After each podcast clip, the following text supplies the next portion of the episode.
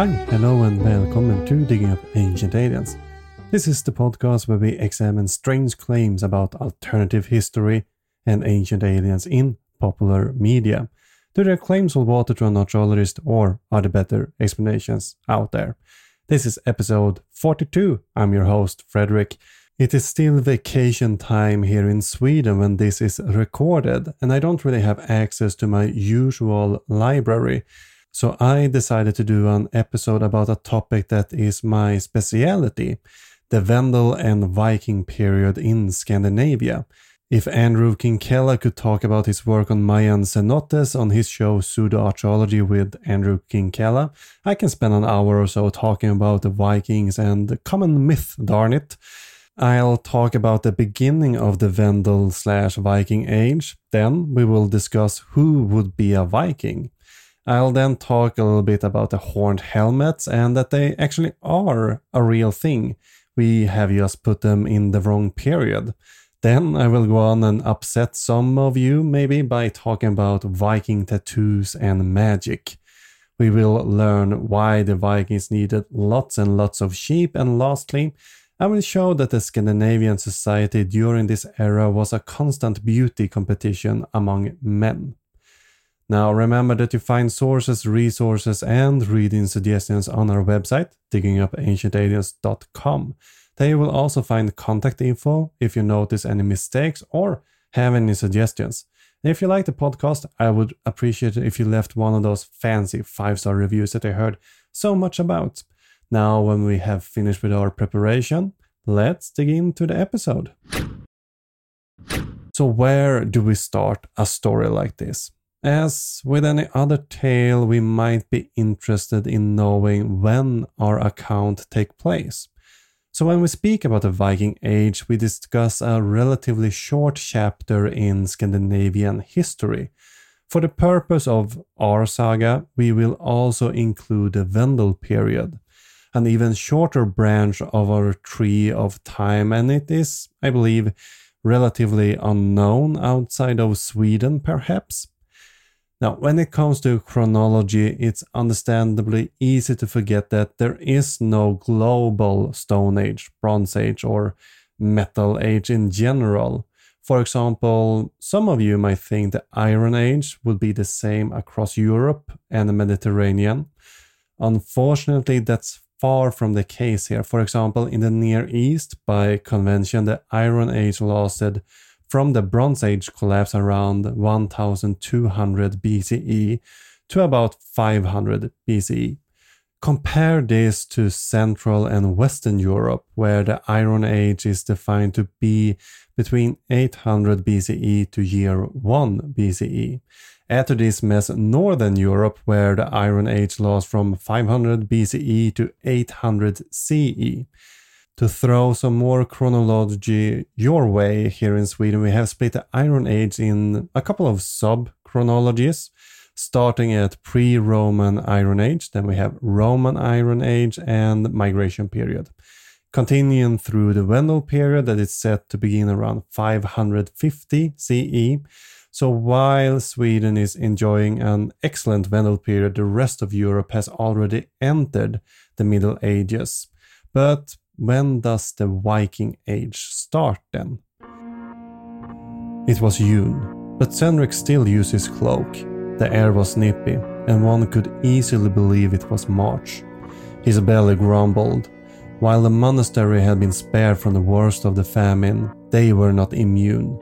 Lunch had not been too long ago, but he was already longing for supper, he thought while scurrying past the refectory for his work in the herb garden. None had just been sung, and it was time for work. The abbot had been looking worried, but who could really blame him? Senrik had seen the signs himself the sudden whirlwinds, the lightning cracking over the sky, and even worse, dragons flying in the horizon. And one could think they moved closer each time the lightning struck. A sign of the devil if there was one. Senrik took up a shovel. Eh, no need to worry now, God has sent me a bit of sun and the wind is still. All will be well in God's hand, Senrik thought. He pushed the shovel into the earth. But suddenly the tintinnabulation from the abbey's bells boomed. It could not be. This had never happened, but uh, in the distance he could hear the shout of warriors. Lindisfarne was under attack. Today we usually put the start of the Viking Age um, at the raid of the monastery of Lindisfarne in 793 CE. This monastery was located on a small island in Northumbria. At the time, it was an important place for the Catholic faith in Britain, and many churches saw this location as their mother church. But the attack on Lindisfarne really etched into the minds of Britain, and we have details of the attack preserved in two of the surviving manuscripts of the Anglo Saxon Chronicle. There's also a letter from the scholar Alcuin of York to Bishop Higbald in Lindisfarne. Alcuin wrote, The distress of your suffering fills me daily with deep grief when the heathen desecrated God's sanctuaries and poured the blood of saints within the compass of the altar, destroyed the house of our hope, trample the bodies of saints in God's temple like animal dung in the street. Now, since the attack can't have started a whole culture, the start date is a bit up for discussion. We see a lot of proto Viking elements during the Vendel period, and we might have to ask ourselves if there's really a need to have a chronological separation between these two periods. Because some of the typical elements we see among the Vikings seems to have been far spread and established lore in 700 CE. And we know this due to the picture stone we have found on Gotland, for example. Gotland is an island in the Baltic Sea that through the ages has been an essential hub for particularly trade. However, the picture stone show us that the culture and stories we primarily associate with the Vikings were established on Gotland, far east of Denmark, Norway, and mainland Sweden, most likely already during 700 CE and we find 10 stones located in a small parish of Ardre on Gotland. Some were actually rune stones and others were picture stones, one of which have become known as the Völunda stone. And the name comes from the poetic Edda and the Völunda Kvida, a story that revolves around the smith Völund and his fate after being taken captive by Nithurdur, the lord of Njarar. Most scholars place this in the modern Swedish province of Närke, today in central Sweden. Scholars, however, will often refer to this as Ardre 8. On the stone, we can see Odin on Sleipnir, the eight-legged horse, and we can see Völund escaping Nidurdur. We also see ships that gives us a bit of insight in how the Viking Age sail might have looked as. But we have more stones. Still on Gotland, we find in Lärbro parish four phallic shaped picture stones. Two of them, referred to as Stora Hammar 1 and 3, have become somewhat famous due to their depictions. On one stone, we have six panels depicting mythological and religious function the panel that's maybe the most interesting is panel 3, where what's usually thought of as a depiction of sacrifices. To the left, we can see hanging from a tree a man, and to his right, we see another man bent over and, well, another gentleman using what seems to be some sort of weapon on his back. Above the scene is a Valknut and a raven. Could it be a blood eagle depicted on this stone? Well, we can't be entirely sure, but it can be argued that human sacrifice was most likely quite important within the Viking society. And on the fourth panel, we can see what seems to be a reference to a story from, among others, uh, Skaldar skapar mål about Hilder. In this panel, we see two groups of warriors about to go to war against each other. On the left side, however, it seems as the group is led by a woman. And we find this scene again at a different picture stone in Smiss Parish on Gotland. And we will have to talk about women warriors, Valkyries, and the Amazons of the North in another episode. On the last panel, and it's Hammar 3, we can see a depiction of Odin stealing the mead of poetry from the giants uh, Gunnlöth and Suttunger. And it's interesting detail is that the eagle in the scene has a beard like Odin is supposed to have had. But it shows that what we would refer to as Viking culture seems to have been present before the attack on Lindisfarne and that the period might have to be redefined among us scholars. So the beginning of the Viking Age is a bit unclear, so let's move on to a different topic. Who would be considered a Viking? If you would go online today on your social media site of choice and start to read the discussion on Vikings, you will hear a lot of claims being thrown around there. Some will tell you that Viking is not a culture, it's a job title. And some will claim it is a culture. And some will, of course, spew neo Nazi junk at you. So, how is it then? Is Viking a job, a culture, or something more complex? The short answer is yes. When archaeologists or historians speak about Vikings, we don't only talk about those who went on raids, we often talk about a culture. But since we have associated the start of the Viking Age with raiding, it's not surprising that we have named it after raiders. So when we speak about Vikings, we usually talk about a group living primarily in modern Scandinavia that shared language, culture, and religion. And we don't really know what Viking refer to themselves as. So if you had asked Ulfr or Gunhildr, they would most likely just give you the location where they lived as their, you know, epithets, so to say. Now we would have gotten different answer if we would have asked the people living around and near the Vikings on what they call them. Most common, however, would be pagans or Gentiles, it seems like.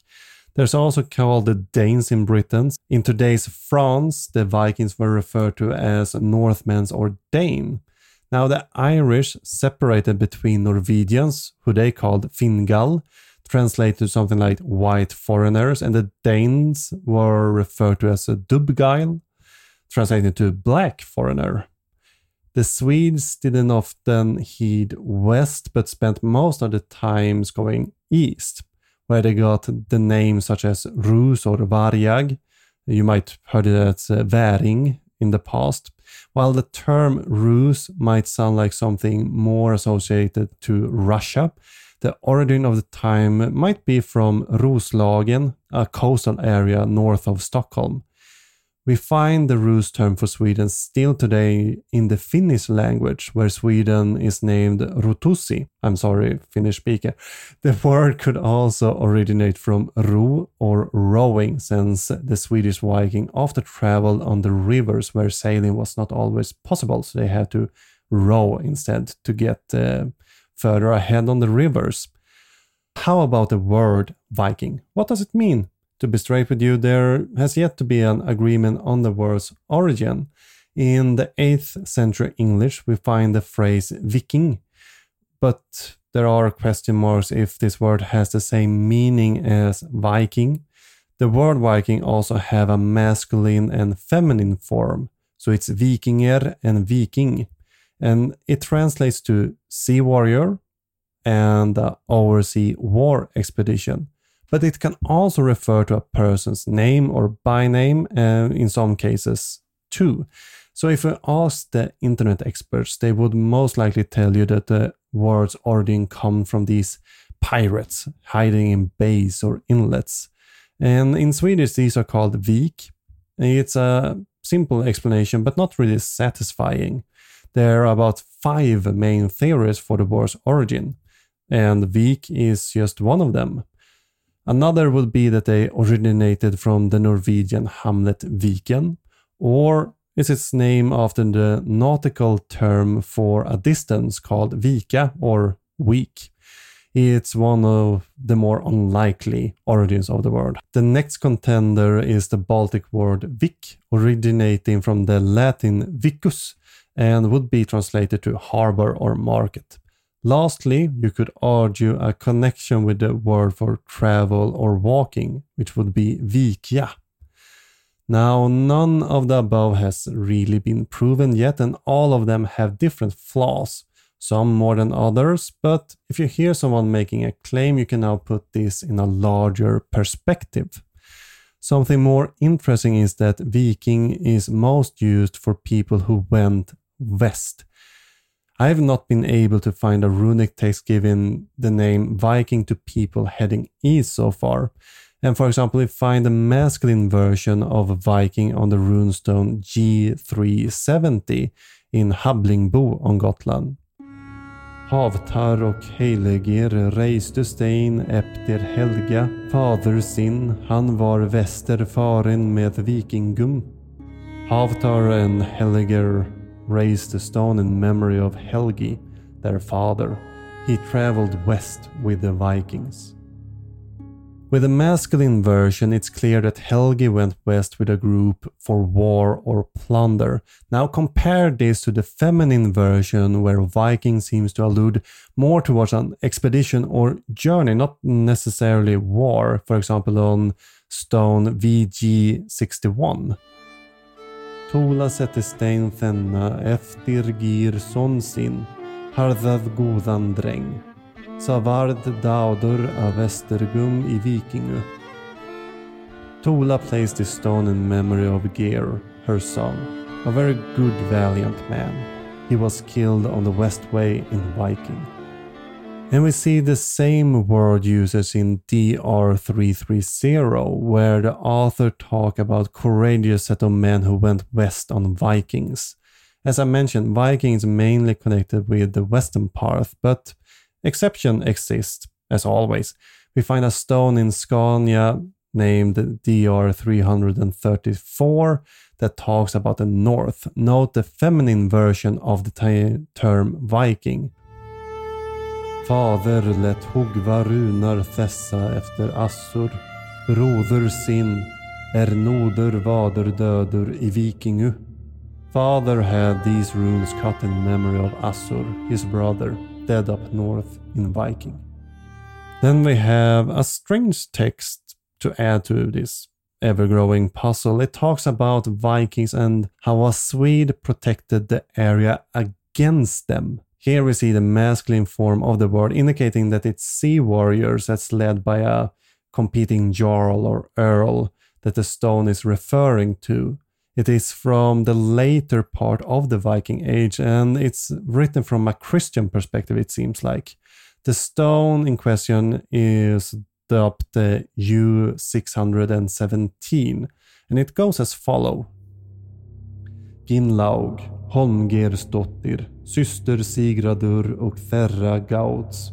Hon lät Gera bro Thessa och reisa sten Fenna Aptir Assur, bonda sin Son Håkungars jarl. Så var vikingavoder med Geiti. Gud hjälpe hans nu und ok Salo. Ginlaug, Holmgers daughter, Sigurdur and Gaud's sister. She had this bridge made and this stone raised in memory of Assur, her husbandman, Earl Hauken's son. He was the Viking watch with Geitir. May God now help his spirit. So there's a clear connection between Viking and warrior, not necessarily pirate as some want to interpret the term, but we should note how it can also be used as a sea based exploration term. The most exciting part, I believe, is the clear connection with Viking and heading westward. So can we settle the internet dispute about who can call oneself a Viking? If we use the Vikings definitions of the word, you need to be in the Navy or do a lot of sea based exploration to be calling yourself a Viking. But if you use the scholars and the researchers' definition of the term, you would only need to participate in the practices and culture associated with the people living in the Viking age. And the meaning also will differ depending on in what era you're using it. So to the internet Vikings out there, feel free to call yourself a Viking, but please, please note that a person from the Viking age would most likely look at you and ask, what by Baldur's balls are you doing, man? The exception if is if you're a Nazi, then you're just a wasted bag of air. After the break, we will talk a bit about the origin of the horned Viking helmets. Stay tuned. Now, something that seems to be discussed quite frequently and brought up from time to time is if the Viking helmet had horns, which seems to be a lingering idea that never really go away. Even if these types of helmets is slowly disappearing from the public mind, it seems to be a glacial process. Sadly, the Vikings did not wear helmet adorned with horns into battle while letting out blood-freezing roars. The origin of the horned Viking helmet as we see them today on the telly or in the comics have been traced by Roberta Frank to Germany. In 1876, the preparation for the premiere of Richard Wagner's opera Der Ring des uh, Nibelungen were in motion. This opera mixes Norse mythology with German medieval ideas, creating the long lasting idea that German heritage being connected to the Viking world. But while the stage was being built, the singers' practices, the customers was being created. Professor Carl Emil Doepler was the costume designer of the opera, and he did something that had not been done before. He put cow horns on the helmet the Vikings would wear. Until 1878, there had not been a single drawing or depiction of Viking with horns on their helmet. But this would change rather quickly. The image spread like a cat meme, and the horned helmet would be found on advertisement, painting drawings, and even dinner menus. While horns were new in 1870, the idea of Viking having lavish decoration on their helmets was far from a novel idea. Previous depiction of the pagan Vikings were a man wearing a winged helmet, taking the viewer's imagination to a place where these pagan worshipped nature in a wild state with a complete freedom. Horned helmets were reserved for Gauls and Britons. While nobody had previously depicted Vikings with horn, maybe Doepler was basing this on a new find or discovery. The crux here is that we never found a Viking helmet with horns. But to make things interesting, horned helmets have been a thing in Scandinavia in the past. The issue is that the helmets are connected to the Scandinavian Bronze Age. So there are finds of helmet with horns, but they are not Viking and they were found in a Danish bog in 1942. The find is known as the Veksø helmet, a set of nearly identical twin helmets. And in 2019, birch tar was found in one of the horns, allowing us to date the helmets with C14.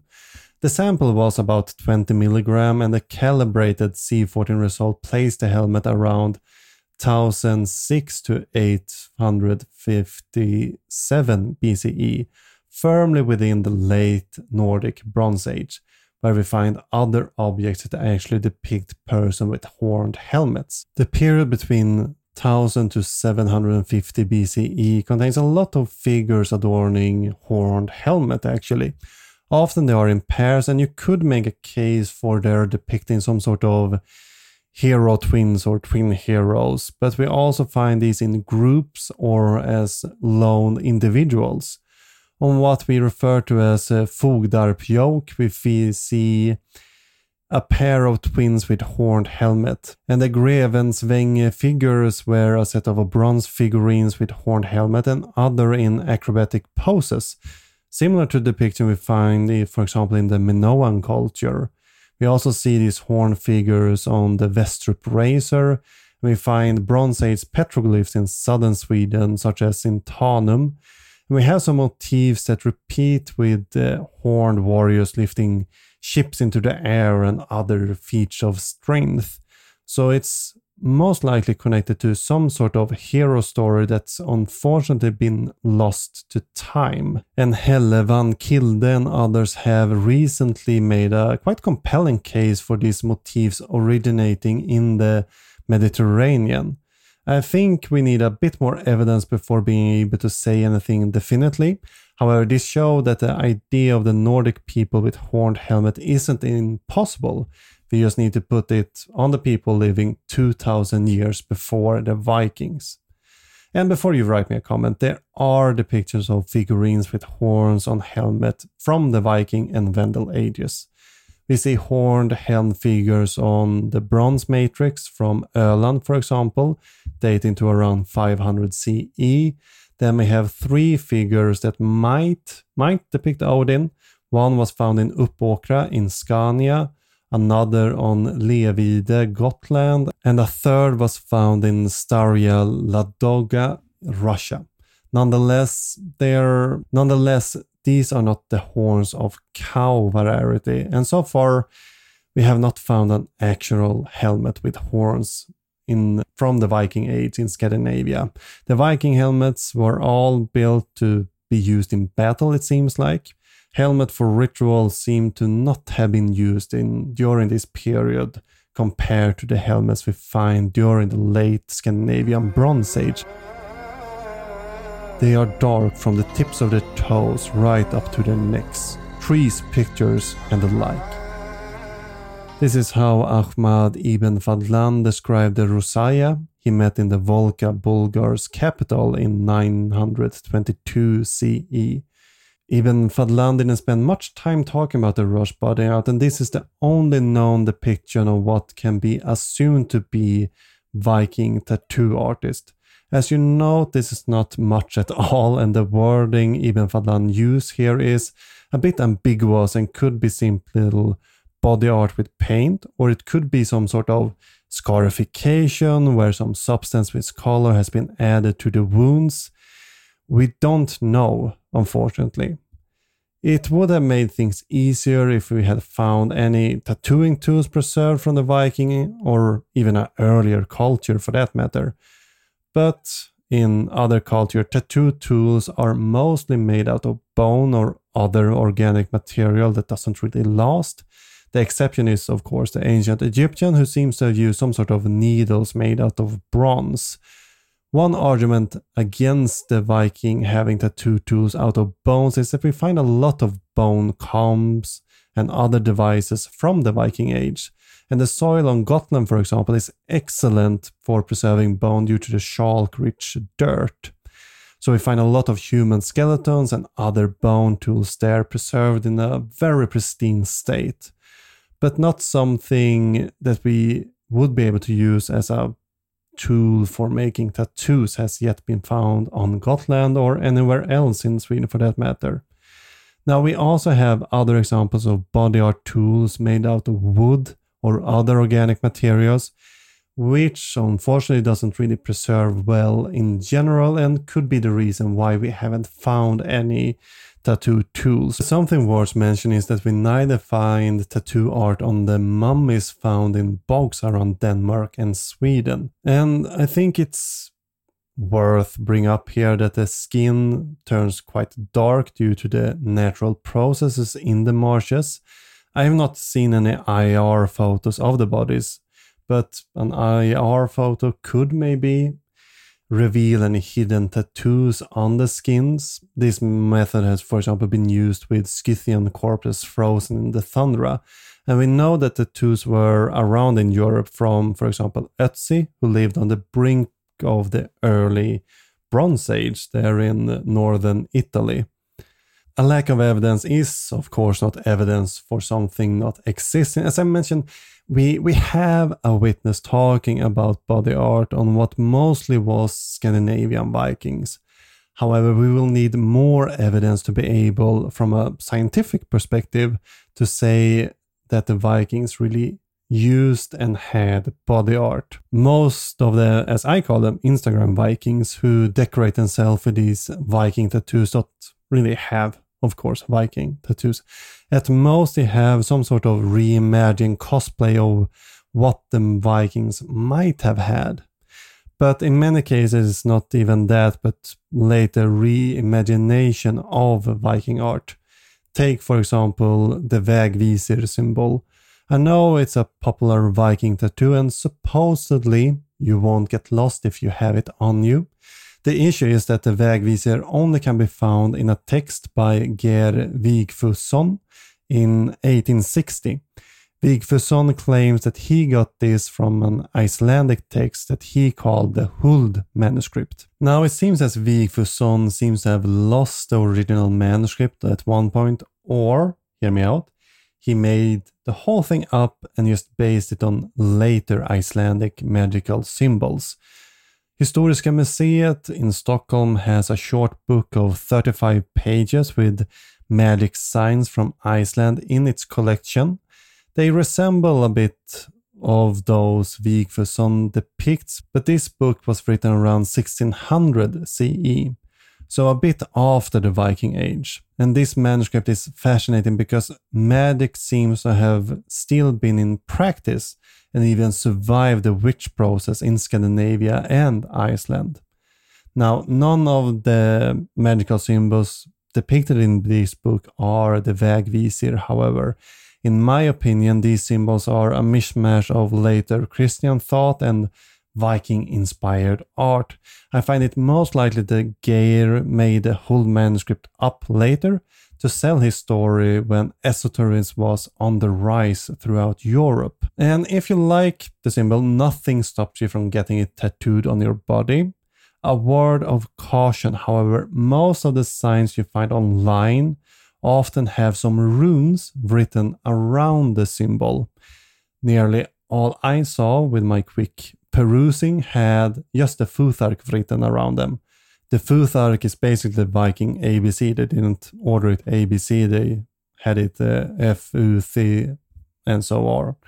While it might be better than spelling out soup, don't think that this rune has any profound meaning, so to say. Then we have the Viking tattoo that are not Viking tattoos and you should not get at all. The shin tattoo is maybe the first that comes to mind. We find it, for example, with the Maori uh, called uh, Tamoko, and among the indigenous people of Alaska and Canada. In hand witching, the shin tattoos are referred to as Jidwitu. The Inupiaq call this marking Tavlugun, and the Arctic regions its name Kakinit. And we should remember that these symbols have a deep meaning for the people within this culture. Often, practices such as tattooing, religion, and other tradition was outlawed by the governments of these areas. And due to this, they were almost on the brink of being exterminated and forgotten. So please, please don't get a shin tattoo if you don't belong to these groups. I've seen the TikTok filter that includes the shin mark, uh, and the, you're supposed to be Viking when you have it, and just don't, just don't use it. Handwitching and Inuak has the right to their culture and it's rightfully a closed practice. And there is zero evidence that the Viking would have these type of markings. And if we listen to the only account we have about the Viking body art, they did not paint above the neck. So if you want to look like a Viking, the tattoo route is a bit uncertain, to be honest. What we do know is that they did file their teeth Usually we find horizontal grooves on the Viking teeth, bringing them a quite unique aesthetic. So there you have it. If you want to be a Viking, you might have to do some dental work. Now, if filing your teeth is a bit much for you and still want a tattoo with Viking theme, then I would recommend that you look up Peter Aukmund Madsen and his tattoo studio, The Northern Black. And he has published a couple of books with Viking inspired motifs that really catch the Viking art and adapting it to a awesome modern tattoo. Welcome back. Most of you might associate the Vikings with fearsome warriors which have been the public perception for many years, but as research and archaeology went forward, this picture has started to change. While the Vikings enjoy raiding a monastery or two, another image has started to develop. The Vikings were tradesmen who sold goods and service for silver, gold, or other goods not found up in the cold north. But the real truth is most likely that the Vikings were highly opportunists. They raided where the raiding was good and traded where the trading would be the most beneficial for them. Now, was this life of going out raiding and trading the something that majority of the population enjoy? I hear particularly online that the Vikings were farmers, just looking to expand their farmland, while farming was most likely necessary for many to be self sufficient, animal husbandry were more likely to have been important for the society as a whole. As Professor Neil Price pointed out, the Viking society depended on wool. Most clothing were made out of yarn, and maybe most important, the ship's sail were entirely of wool. The Scandinavian ship technology were improving rapidly. The sail was the biggest key to the success. And it seems to have been introduced quite late up here in the cold north, not earlier than 700 CE. And these sails were square and created out of wool strips sewn together either horizontally or vertically. To make them more wind resistant, they added a contexture of tar, tallow, fat, or other greasy substances on the sail. But how much wool would they need to create one of these sails? A large ship would need a sail containing about one kilo wool per square meter. A medium sized boat would get away with maybe a 80 square meter sail that clock in about 50 kilos. Add to this math all the clothes the sailor needed for the open sea and then a sets of clothes later at land and then they most likely had a reserve sail they had tents and they had rugs and the amount of wool starts to add up here. And the scandinavian sheeps during this time produce about one kilo wool per year so, to fit a ship with all the items required and a crew of 32 sailors or more if it was one of the larger vessels, we would need a lot we would need quite a big herd of sheep. Then we have all the work associated with creating the fabric. There was no machines at this time, so it's required humans to do everything from scratch to uh, sewing, everything. Textile archaeologists have calculated that a two person team could create one medium sized sail in about one year if they work 10 hours every single day. So that's a single sail. As I mentioned, you would not go out without a backup sail. So we're up now in two years and four people. Then we need to add all the other stuff they would require and some fleet during the height of the Viking Age could contain over 200 ships. Calculations have been made, and the amount of cloth used for sailing in Scandinavia might have been around 1 million square meters. So that is quite a lot of sheep that they would have required. Remember, one sheep, one kilo, and one square meter, roughly one kilo of wool, two millions of sheep. Not that's not cheap. it is unlikely also that the free people were doing all this work, and it might even explain the origin of raiding in Scandinavia to get slaves or thralls to work the textile mills. And towards the later Viking Age, we start to see farms merging together Previously, it was thought that maybe the farms consolidated due to migration or war or for other reasons, but it seems now as if families started to go together to get enough land for these sheep herds to have grazeland. And during this time, we also start to find weaving huts on these premises, and they're often sunken quite far into the ground, and they seem to have been quite harsh environments to work in. It's hard to see a free woman spending 10 hours every day ruining the line, lungs and eyesight in these little huts. So, raiding probably became a necessity to support the textile production for the increasing ship production. So it seems as we Scandinavian create a vicious circle for ourselves that was just going and going and going. So was everybody warriors. No, most would likely just trying to survive on their small farmland, and even more might probably have raised cattle and sheep to produce more sales to get more wealth for the community. After the break, How was the Viking society structure? And was it important to be beautiful? I'm just going to pause the episode here and thank you, my dear listener, for tuning in. It's great having you here exploring the world of pseudoscience with me. If you want to support the cause of educating people and combating pseudoscience, I'd like if you become a Patreon or a paid subscriber of the show for as little as 250 per episode, which is less than what the Loch Ness monster asked for. You will help me continue producing high quality content and gain access to a treasure trove of exclusive bonus material.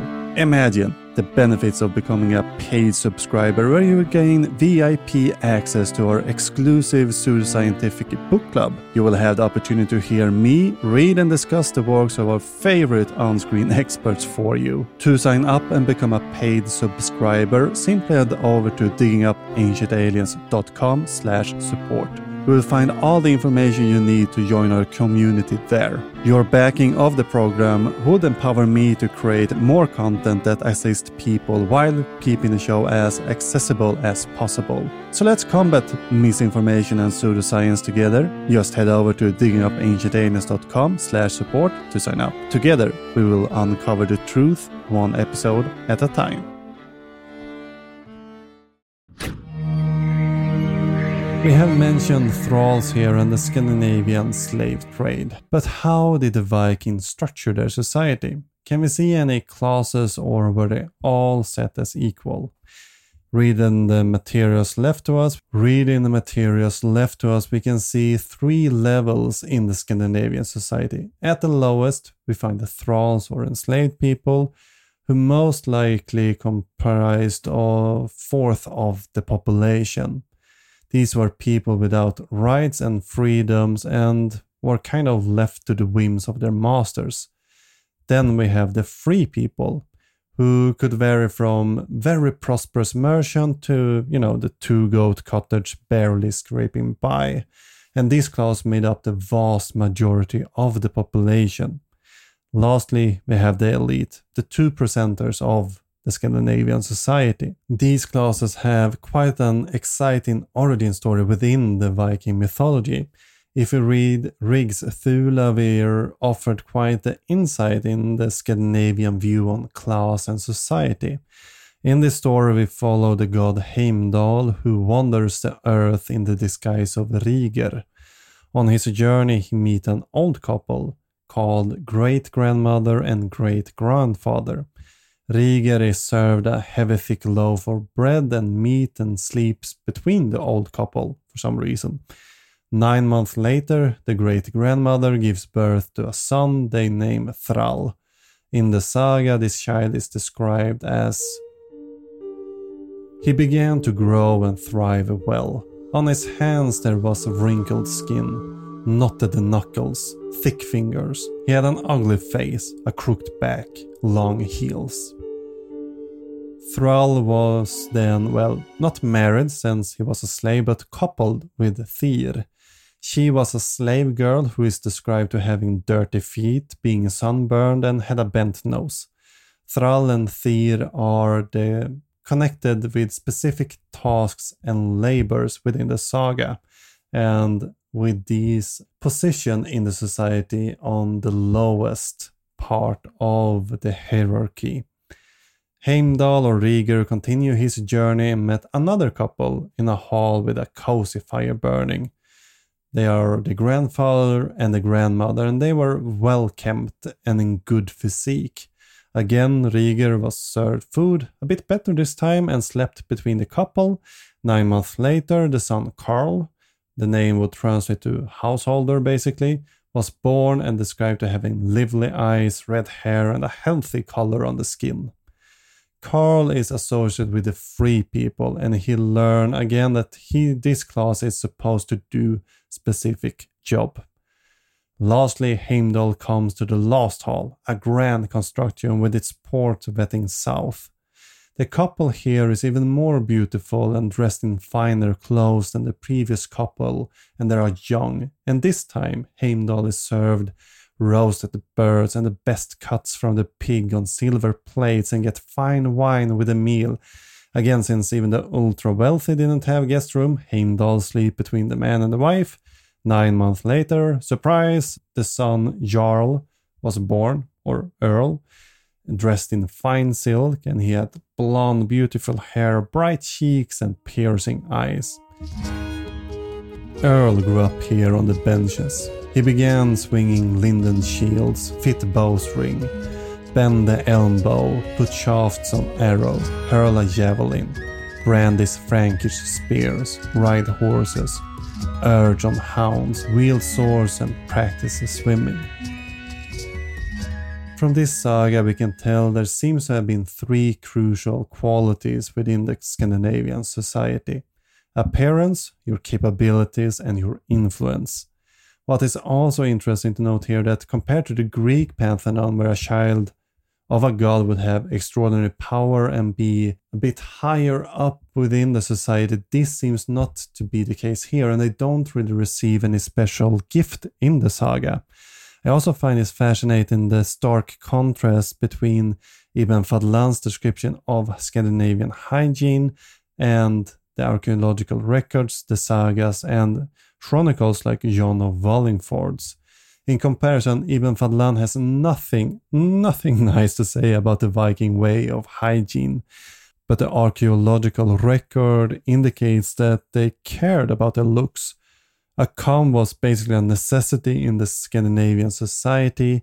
Uh, to these tweezers, razors, scissors, and statues we have found depicting people of the era usually have nicely twirled mustaches and finely trimmed beards and nicely cut hair. And the chronicle John of Wallingford described the Scandinavian as follows according to their country's costumes in the habit of combing their hair every day, to bathe every Saturday, to change their clothes frequently, and to draw attention to themselves by means of many such frivolous whims. In this way, they besieged the married women's virtue and persuaded the daughters of even noble men to become their mistresses. So looks were important in Scandinavian society and could very well affect your status and how far you could move within the society. Now there was mobility to some extent, especially if you could prove yourself capable and maybe increase your wealth and influence over the sphere. Mostly this nobility was referred to the people of the free men. Of course, elite could move down, not necessarily higher up since they also on top, but it happened also that enslaved people could be released from their bondage. We even have two runestones from foreign or maybe current slaves that was ordered for them or others. For example, on Adelsö, just outside of Birka, we find one stone carved on the order by Tolir, he refers to himself as Bryti. It's a special class of thrall, and he could claim this stone by right with his wife. Usually, thralls could not have wives, so one could ask if maybe Tolir was now free. We also see Håkon being mentioned, who was probably the Jarl on Adelsö uh, during this time where Tolir raised the stone. So he must have been a quite important person within the society. Another example is in Denmark, where Toki the blacksmith raised a stone in memory of his former master, who gave him freedom and gold. Even if these were free men, they would not have been equal to the born free men. In some sense, the thralls would always be a thrall in the eye of the law. It might have been even worse for the women, since most of the slave trade have focused on sex trafficking. If you want to wash away the picture of the brave Viking warrior, you should really read Ibn Fadlan's account. It's a gruesome tale, I must warn you, and we will have to return to Viking age and focus more on women in this society. We didn't really get around to this now, and I see that we would need maybe a full episode discussing only the women and gender in Scandinavian culture. And there's undoubtedly a couple of myths that we can expel there too, but this will be a later episode. because next time we will be back investigating our alien overlord in one or another way. But till then, remember to leave a positive review anywhere you can, such as iTunes, Spotify, or to your friend at the trench.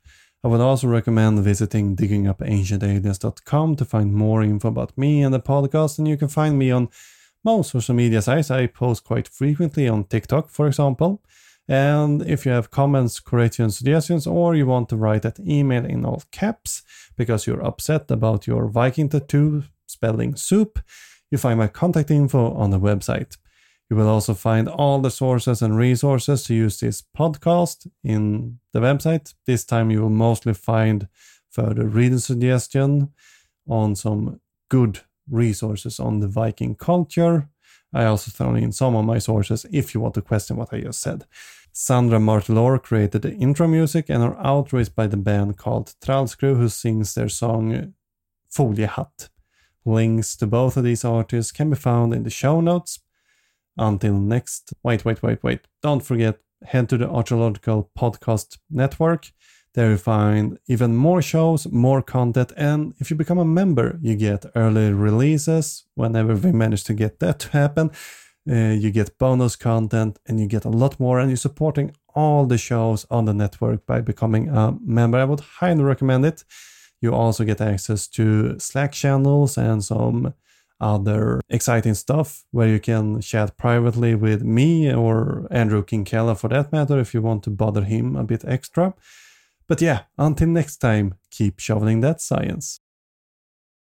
Thank you for tuning in and listening to this episode. Remember that we have a subscription going on. You can become a patron or other subscriber for as little as 250 per episode. Go to diggingupancientaliens.com slash support. That is, go to diggingupancientaliens.com slash support to read more information and sign up right there.